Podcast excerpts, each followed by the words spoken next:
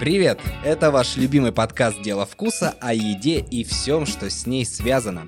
А я его ведущий Сергей Сивопляс. Помните, вы всегда можете писать комментарии нам в Apple подкастах, нажимать сердечки на других платформах и следить за нашим инстаграмом деловкуса.подкаст. А этот эпизод мы подготовили вместе с нашим партнером сервисом Яндекс Еда. Если вы цените свое время так же, как и мы, то благодаря сервису Яндекс Еда вы можете не тратить его на очереди в магазинах. Скачивайте приложение Яндекс Еда на свой смартфон и заказывайте продукты из любимых супермаркетов в пару кликов. Сэкономленное время всегда можно потратить на изучение новых рецептов любимых блюд или на прослушивание прошлых эпизодов нашего подкаста. Когда я был ребенком, слово вафли ассоциировались у меня с хрустящим, ну и немножко не самым, наверное, вкусным артеком в пестрой цветастой упаковке. А еще были невероятно вкусные трубочки с вареной сгущенкой, которые пекли на празднике, потому что казалось, что это заморочено, долго, жарко и вообще сложно. Сейчас же при слове «вафли» вы с легкостью представляете пышные венские с начинкой, которая наложена прямо на них сверху и по бокам. Плотный сладкий голландский с густой карамелью, гонконгский со сладкими пупырышками и взбитыми сливками, ну и вообще все то разнообразие, которое вы можете найти на полках в магазинах или в заведениях. Про формы и размеры я вообще молчу. Поэтому, чтобы лучше разобраться в том, что происходит в вафельном мире, давайте поговорим об этом сегодня с моим гостем. Мой гость сегодня Николай Балашов, основатель сразу четырех компаний. Это сеть апарт-отелей Неотел, инвестиции, строительство и управление загородными домами и базами отдыха Неодом. Ну и то, что интересует меня и волнует больше всего, Николай основатель сети норвежского стритфуда «Вафел» в Санкт-Петербурге. Николай, привет! Сергей, привет! Николай, еще 20 лет назад в России вафли это было вот что-то такое фабричное, а, с кучей крошек, а там ванильная, шоколадная или даже лимонная начинка. Но или на крайний случай по каким-то там праздникам это были вот те самые трубочки со сгущенкой. Сейчас вафли это вообще великое разнообразие из разных кухонь стран. Что вообще случилось, в какой момент вафля перестала быть чем-то таким грустным, десертно-одиноким советским и стала просто разнообразием блюд? Ну, я думаю, что вафли появились в нашей стране, собственно, когда упал железный занавес и начали проникать э, разные кухни разных стран э, в нашу страну. И, соответственно, появились и венские вафли, и бельгийские вафли.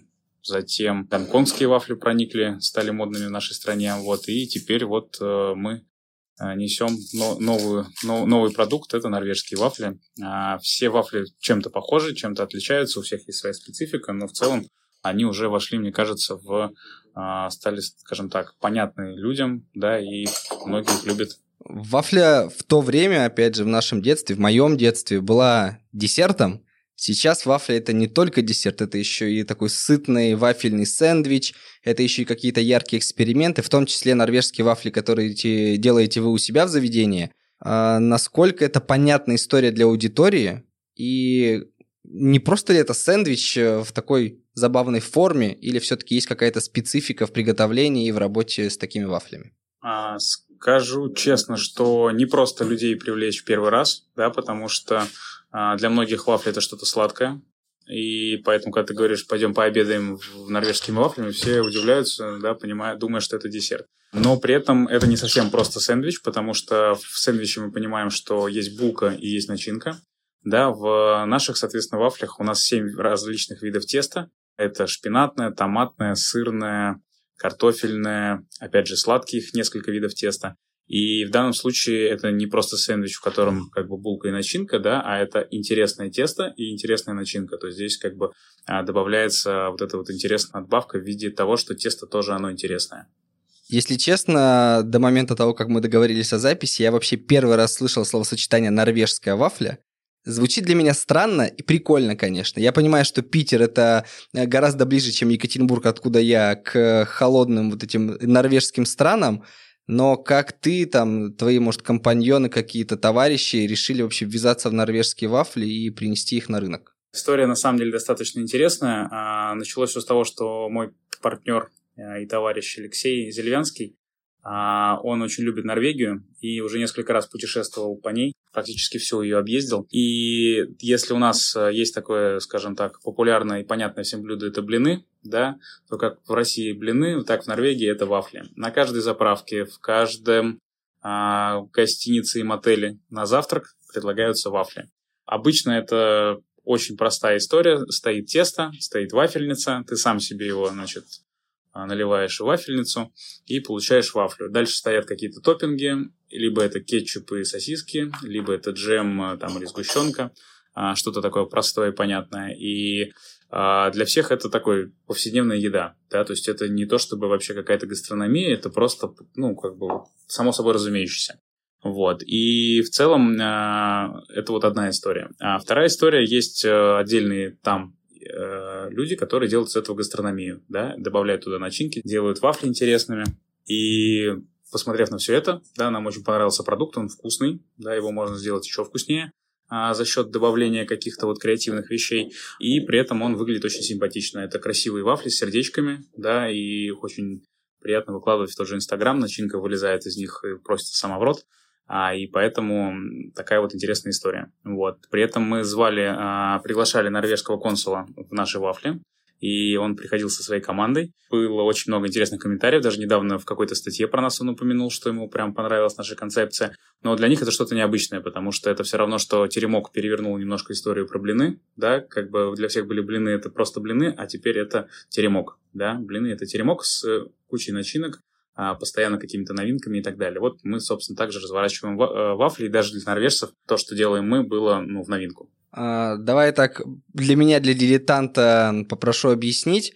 А, различия вот теста, то есть э, в чем фишка теста для норвежской вафли, кроме того, что вот ты говоришь там шпинат, томаты, то есть понятно, что это идет уже как добавка для разнообразия вкуса, но в основе есть какое-то отличие от других вафель и всего их разнообразия? А, да, соответственно, они готовятся без дрожжей, что делает их более тонкими, мягкими и э, похожими, наверное, чуть-чуть на блины.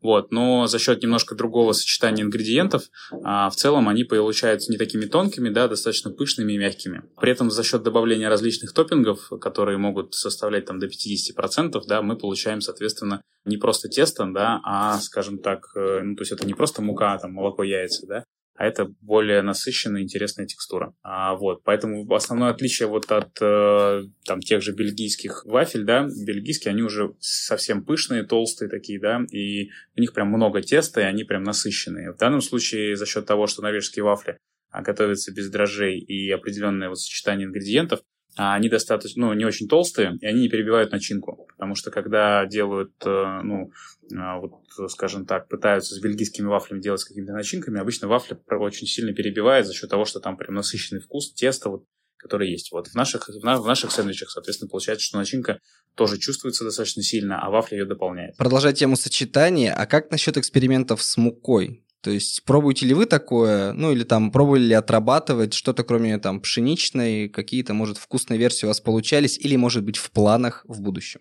А получались. У нас долгое время было гречневое тесто, и в целом оно есть. Мы сейчас его, скажем так, используем на какие-то мероприятия или какие-то, скажем так, заказные, когда нас заказывают большие партии а, на доставку, вот, потому что оно имеет специфику, да, оно очень сильно дает вкус гречи, а, не все это любят, но при этом это достаточно интересно, и к нему можно подобрать интересные начинки. Мы пробовали с кукурузной мукой использовать, а, она меньше чувствуется, но тем не менее она тоже имеет место быть, поэтому в целом можно подобрать разные типы муки для того, чтобы получить, собственно, разные вафли. Дальше здесь в данном случае мы используем уже, скажем так, обратную связь наших гостей, что больше нравится, что меньше нравится. И периодически просто вводим, вводим сезонное меню, и там мы а, как раз пробуем различные вот такие сочетания. А можешь раскрыть э, ингредиенты, которые мне нужны, если вдруг я захочу повторить рецепт норвежских вафель у себя дома? Потому что до Петербурга мне пока ехать далеко, э, хочу дома попробовать повторить. А в целом ничего необычного. В целом это все те же молоко, яйца, мука, разрыхлитель, ну, в общем, и дальше уже начинают добавляться какие-то специфические ингредиенты, и плюс э, очень важно, естественно, это сочетание ингредиентов, в какое, как, в какое количестве, в какой пропорции все это дело кладется, плюс обязательно нужен профессиональный миксер, который а, замешает это тесто.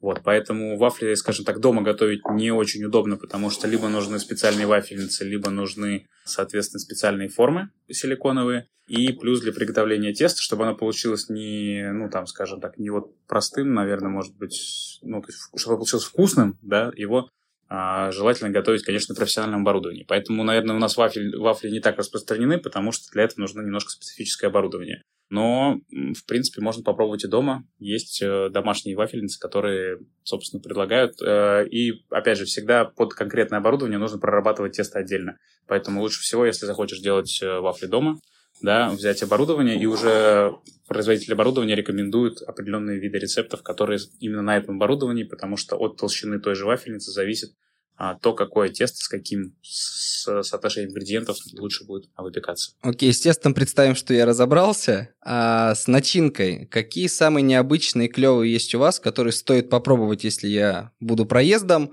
а, либо какую я могу повторить у себя дома, смешав что-то вкусное и прикольное? У нас есть две самые, наверное, популярные начинки. Одна э, относится к сытным. Это лосось, э, сливочный сыр, э, огурец и рукола. Это, скажем так, топ продаж. В принципе, он достаточно классический. Многие делают сэндвичи с похожими начинками. Вот, поэтому если говорить про сытные, это, наверное, самый интересный вариант. Вот, также есть необычные варианты. У нас есть вафли с э, мясом, э, реберным мясом, да, с, с, свиных ребер и с различными соусами. Есть вафля с тунцом и огурцом, слайсами да, и соусом песто тоже очень вкусно. Это такие уже интересные вот э, начинки. Вот, с э, точки зрения сладких вафель, я вот, например, очень люблю вафли с либо начинкой с яблоками с корицей, да, такой, скажем так, классической штрудельной начинкой, и она очень хорошо сочетается с вафельным тестом. Или второй вариант это, соответственно, банан, соленая карамель и мелкие орешки. Вот, тоже достаточно интересное сочетание. Николай, высылай все эти вафли, DHL. Я уже все захотел, звучит офигительно вкусно. В целом мы сейчас запускаем франшизу, и возможно, что очень скоро, в том числе и в вашем городе, откроются наши заведения. Класс, звучит круто. Дорогие слушатели, кто хочет открыть великолепные вафли, к Николаю, а мы обязательно все придем их пробовать. А, давай закольцуем тему норвежских вафель. Скажи мне, где они самые-самые вкусные, не считая вашего заведения? Э, может быть, есть какой-то норвежский город, где ты их пробовал, или твой компаньон их пробовал и сказал, вот тут они самые лучшие, и мы будем стремиться к такому же, но в, своем, э, в своей форме, в своей подаче и со своими фишками. А я бы сказал, наверное, что стоит попробовать, в принципе, съездить в Норвегию. Там, во-первых, очень красиво, во-вторых, там точно можно найти вафли. Но там точно, наверное, не самые лучшие вафли. На удивление, в Дубае есть наши коллеги, которые развивают похожую концепцию. А, и, собственно, в Дубае можно найти норвежские вафли с э, тоже очень интересными гастрономическими начинками. Поэтому надо лететь в Дубай, как бы это странно ни звучало. Какое эклектичное и необычное сочетание Дубай, Норвегия, вафли. Мы узнали несколько вафельных секретов и перечислили много ингредиентов. Но чтобы не тратить время на поход в магазин, заходите в приложение Яндекс Еда прямо сейчас – Собирайте продуктовую корзину из муки, яиц, молока, фруктов, ягод, мороженого или даже вареной сгущенки. Пара кликов, и весь этот набор для ваших невероятных вафель вам доставят супер быстро, а главное просто. Ну а освободившееся время можно с легкостью потратить на то, чтобы позвать друзей в гости, ну или просто немножко отдохнуть, чтобы потом насладиться вафлями в полной мере. Пойдем по вашим конкурентам, я имею в виду в плане вафель. А, ты немножко уже затронул бельгийские, угу. но, наверное, тот топчик, который есть э, у нас в городе, к примеру, все обожают почему-то венские. У нас даже есть э, сеть заведений, которая в городе делает очень вкусные венские вафли, и это прям круто. Но, по сути, альтернатив по уровню им с такими же вафлями нет, поэтому, по сути, у нас в ходу венские. Чем они так прикольны и насколько они а, вообще популярные в Питере и, может быть, в других заведениях? В Петербурге есть, э, часто встречаются вафли в целом в меню. Они обычно попадают в раздел десертов. А, это там 2-3 вида десертов на, собственно, на вафле. Чем они отличаются? Собственно, это обычно классическое десертное тесто, сладкое, да. А начинки могут быть любыми, тут фантазия повара обычно ограничивается только, да, но обычно они чем-то имитируют обычные там десерты, соответственно, это какой-то либо там шоколадные, либо фруктовые начинки дополнительно, да, и соусы. Но обычно это какая-то просто одна из позиций в меню, да, это там, условно говоря, замена чизкейку какому-то совсем надоевшему или еще чему-то. Вот. При этом э, в Петербурге я бы не сказал, ну, то есть практически везде это дополнение к основному меню, просто какая-то интересная фишка, в которой повар хотел а, что-то от себя вот изобрести. И в вафлях это можно, потому что, ну, скажем так, начинка в данном случае это вот то творчество, которое шеф-повар может придумать. Слышал про ваше заведение, видел их, а, действительно получается очень симпатично. Я думаю, что ну, здесь единственное, что отличается, это немножко отличается тесто и оборудование, на котором оно делается. Оно отличается по текстуре, по пышноте, но в целом идея точно та же, и если хорошо сделано тесто и хорошо подобраны начинки под это тесто, то этот продукт тоже, естественно, будет пользоваться спросом, потому что в данном случае с точки зрения вкуса, да, это подобрать можно точно, вкусные сочетания. Они будут, естественно, другие, да, там отличаться от норвежских, но это тоже, тоже может быть. Это как э, пиццы бывают разные, да, так и здесь могут быть разные вафли. А при этом э, при правильном подаче, да, я видел, как ребята оформляют, когда это сами вафли не очень симпатичные, они, например, там, квадратного вида, то их просто очень красиво украшают начинками, делают какие-то там композиции, и в этом случае это выглядит уже приятно, интересно и очень сочно. Картинка тоже продает, потому что в нашем случае, а, наверное, каждый второй человек э, который ест вафли в нашем заведении, он достает телефон и фотографирует ее, потому что она просто очень, очень сочная, интересно выглядит, да, это красивые сердечки и начинка, которая, скажем так, вываливается из, э, изнутри вафли. Вот, в данном случае как бы немножко другая концепция, но тоже они могут выглядеть симпатично, вот. А очень э, обидно, когда делают достаточно грустно, пытаясь повторить э, классические бургеры и вместо булочек просто вот эти две квадратные вафли. Изображают их неудобно есть, да, они немножко не для этого сделаны, и при этом, собственно, вся композиция обычно выглядит, ну, достаточно странно. Вот. Но, опять же, тоже может, имеет место быть. В данном случае, наверное, голосует гость своим рублем, своим посещением, и Наши заведения уже работают, получается, пятый год. Мы пережили пандемию. И в этом плане ребята, которые вот в вашем городе, насколько я понимаю, тоже достаточно успешные. И это говорит о том, что они делают классный продукт. Николай, я понял, что вы со своими заведениями читеры, потому что вафли в виде сердечек – это сразу плюс 600 э, к желанию, к инстаграмности и ко всему. Всем на заметку. Про венские поговорили, гонконгские есть. То есть э, понятно, что тренд пришел уже давно. А, многие их очень любят, потому что это вот такой рожочек из вафли. Но главная же фишка, что вот в этих сотах в пузырьках есть как раз доп-начинка. А насколько это вообще сложно повторить, допустим, в домашних условиях, и каких, может быть, классных видах гонконгских вафель ты слышал или даже пробовал? Гонконгские вафли я и слышал, и пробовал. Это, опять же, конкуренты, поэтому нужно было изучать. У них специфическое оборудование ваф, вафельницы сделаны в форме вафельницы для гонконгских вафель. Да, у них вот эти вот пузырьки-сердечки, в которые закладывается начинка, и потом это заливается тестом. А, ну, как бы для домашних условиях нужна просто такая вафельница, она, ну, стоит каких-то денег, и в данном случае, ну, надо понять, насколько это нужно. Обычно это профессиональное оборудование, оно стоит около 20 тысяч рублей, поэтому, наверное, для домашнего использования нет смысла покупать такую вафельницу.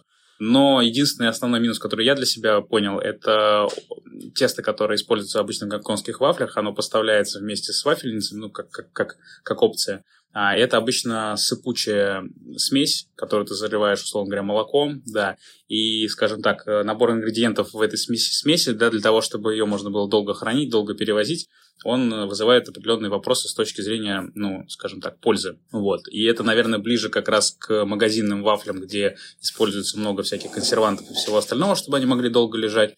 Да, и это определенная ну, специфика и нюанс э, конкретно вот этой истории, потому что мы делаем тесты непосредственно, ну, то есть вот каждое утро, да, и там, если нужно в течение дня, соответственно, коллеги, которые занимаются вафлями, обычно делают в ресторанном формате это то же самое, а в формате гонконгских вафель обычно это все-таки вот эти смеси, и они, а, ну, определенные вот имеют специфику, вот. Но как десерт это, собственно, неплохо, да, то есть это вкусно, это интересно, вот. Но в последнее время почему-то, опять же, с учетом всех пандемийных ограничений, обычно это были островки в торговых комплексах, и, ну, соответственно, они все, к сожалению, в большей степени либо позакрывались временно, либо ну, на совсем.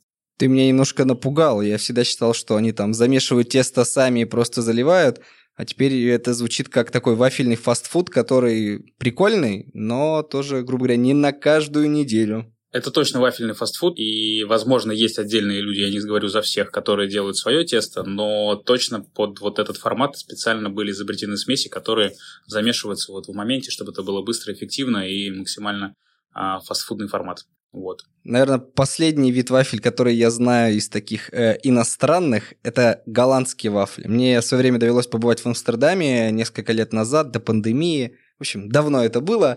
А, и понятно, что там разнообразие вафель огромное, и там и бельгийские всякие, но я просто обалдел от того, насколько вкусные вот эти голландские, такие приплюснутые, внутри густая тягучая карамель, а, можно купить в магазине, понятно, фабричные, можно купить крафтовые.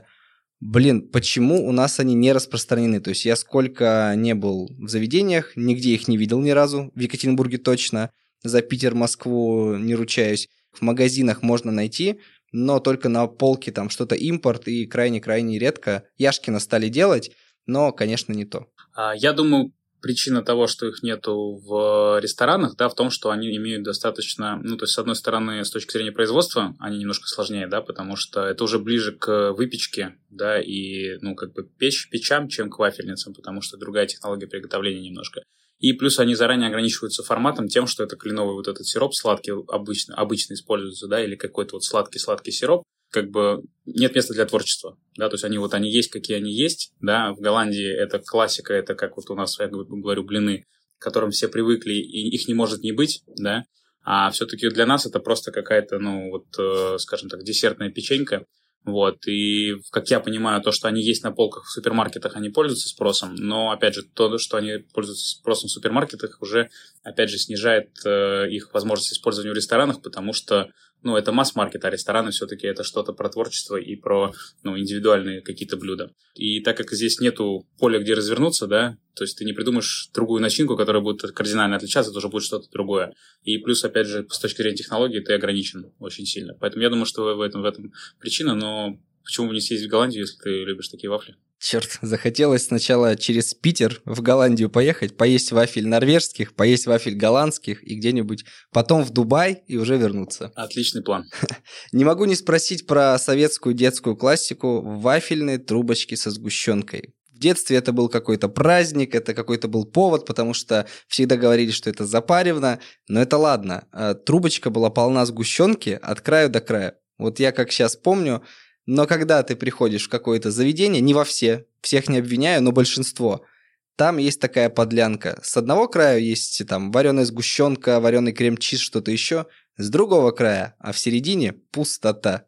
Почему так и вообще в чем феномен вот этой советской трубочки со сгущенкой, которая популярна до сих пор? Я думаю, феномен в первую очередь в... Обычно это, насколько я понимаю, вареная сгущенка, там была начинка классическая с орешками. А, я думаю, собственно, главное здесь являлась не вафля, а вареная сгущенка. а, собственно, сладкий, отличный десерт, я тоже сам очень люблю. А, встречал в каких-то заведениях, по-моему, в Сочи, где она была полная. То есть это было действительно вот то, то, то что ожидаешь. Но и стоила она соответствующих денег. При этом, насколько помню, вот э, история с, с пустыми, скажем так, начинками, да, то есть как бы с неким обманом встречались чаще всего на побережье, собственно, Черного моря, где стоят, ходят, э, скажем так, известные, значит, с этими сумками пахлава, чурчхелла э, и так далее. Вот. Ну и так как ты потом его не поймаешь, поэтому, соответственно, там э, и были определенные, к сожалению, с точки зрения качества вопросы. Последний раз вот я в Сочи, в Красной Поляне такие вафли ел, но было прям вкусно. Такой вкус из детства. Вот. Но, опять же, это очень ограниченная история, то есть это вот, э, скажем так, специфика, когда ничего нет, то с вареной сгущенкой точно, точно ее хочется. Когда есть много десертов различных, разнообразных, то, конечно, конечно, наверное, ты не будешь есть их там часто и так далее, потому что это очень сладко и так далее. Вот. Поэтому я думаю, что, конечно, специфика в том, что просто ничего не было другого. Продолжая ностальгировать, э, я помню эту адскую советскую вафельницу, огромную, тяжелую. Просто полыхала она чуть ли не огнем, потому что, ну, нагревалась, видимо, и не умела останавливаться. И сейчас на рынке, понятно, есть разнообразие этих простых вафельниц, дешевых, есть промышленные, которые используете вы там, вы в заведениях. Но советская вафельница – это до сих пор а, вещь, которую можно и нужно использовать? Или это каменный век, и надо все-таки пользоваться новыми технологиями, которые упрощают жизнь? Ну, та советская вафельница, которую, наверное, ты имеешь в виду, у нее была специфика, что у нее чугунные нагревательные элементы, они очень долго нагреваются, и потом а, зато практически не требуют электроэнергии за счет того, что очень высокий КПД а, теплоемкости. А в этом плане они, конечно же, очень эффективны, когда у тебя бешеный поток или у тебя производство, потому что я один раз нагрел с утра, целые 8 часов смены отпахал, делая вафли, вот, и в конце ее выключил, и она уже спокойно себе остывает. Это с этой точки зрения очень эффективно. В целом, э, современные вафельницы коммерческие, ну, промышленные, они похоже имеют, э, ну, скажем так, принцип, да, ты ее утром включил в розетку, дальше она долго-долго-долго, она выходит на мощность свою, да, потом она на ней работает, и вечером, соответственно, ты ее выключаешь. Для домашнего использования это не нужно, потому что пока ты будешь нагревать, ты уже, ну, как бы пообедаешь, поужинаешь и все остальное. И плюс она, естественно, ест гораздо больше электроэнергии. Вот, поэтому это просто советская вафельница, это, так скажем так, первые, первые варианты промышленных вафельниц, на которых нужно делать большие объемы, но зато это очень удобно и эффективно. Представим, что я перепек вафель. Венских, бельгийских, попытался сделать норвежский, ну что-то вот такую историю, и они у меня остались. А как мне их сохранить условно до завтра? И как их, главное, подогреть? Потому что засовывать обратно в вафельницу их это глупо, по-моему. Что мне делать, чтобы было все равно вкусно, пускай уже немножко полежало? К сожалению, вафли такой продукт, который нужно есть э, сразу. Особенно если это вафли, приготовленные ну, в ресторане, да, без каких-то дополнительных э, консервантов и использования, ну, скажем так, пищевых добавок, да.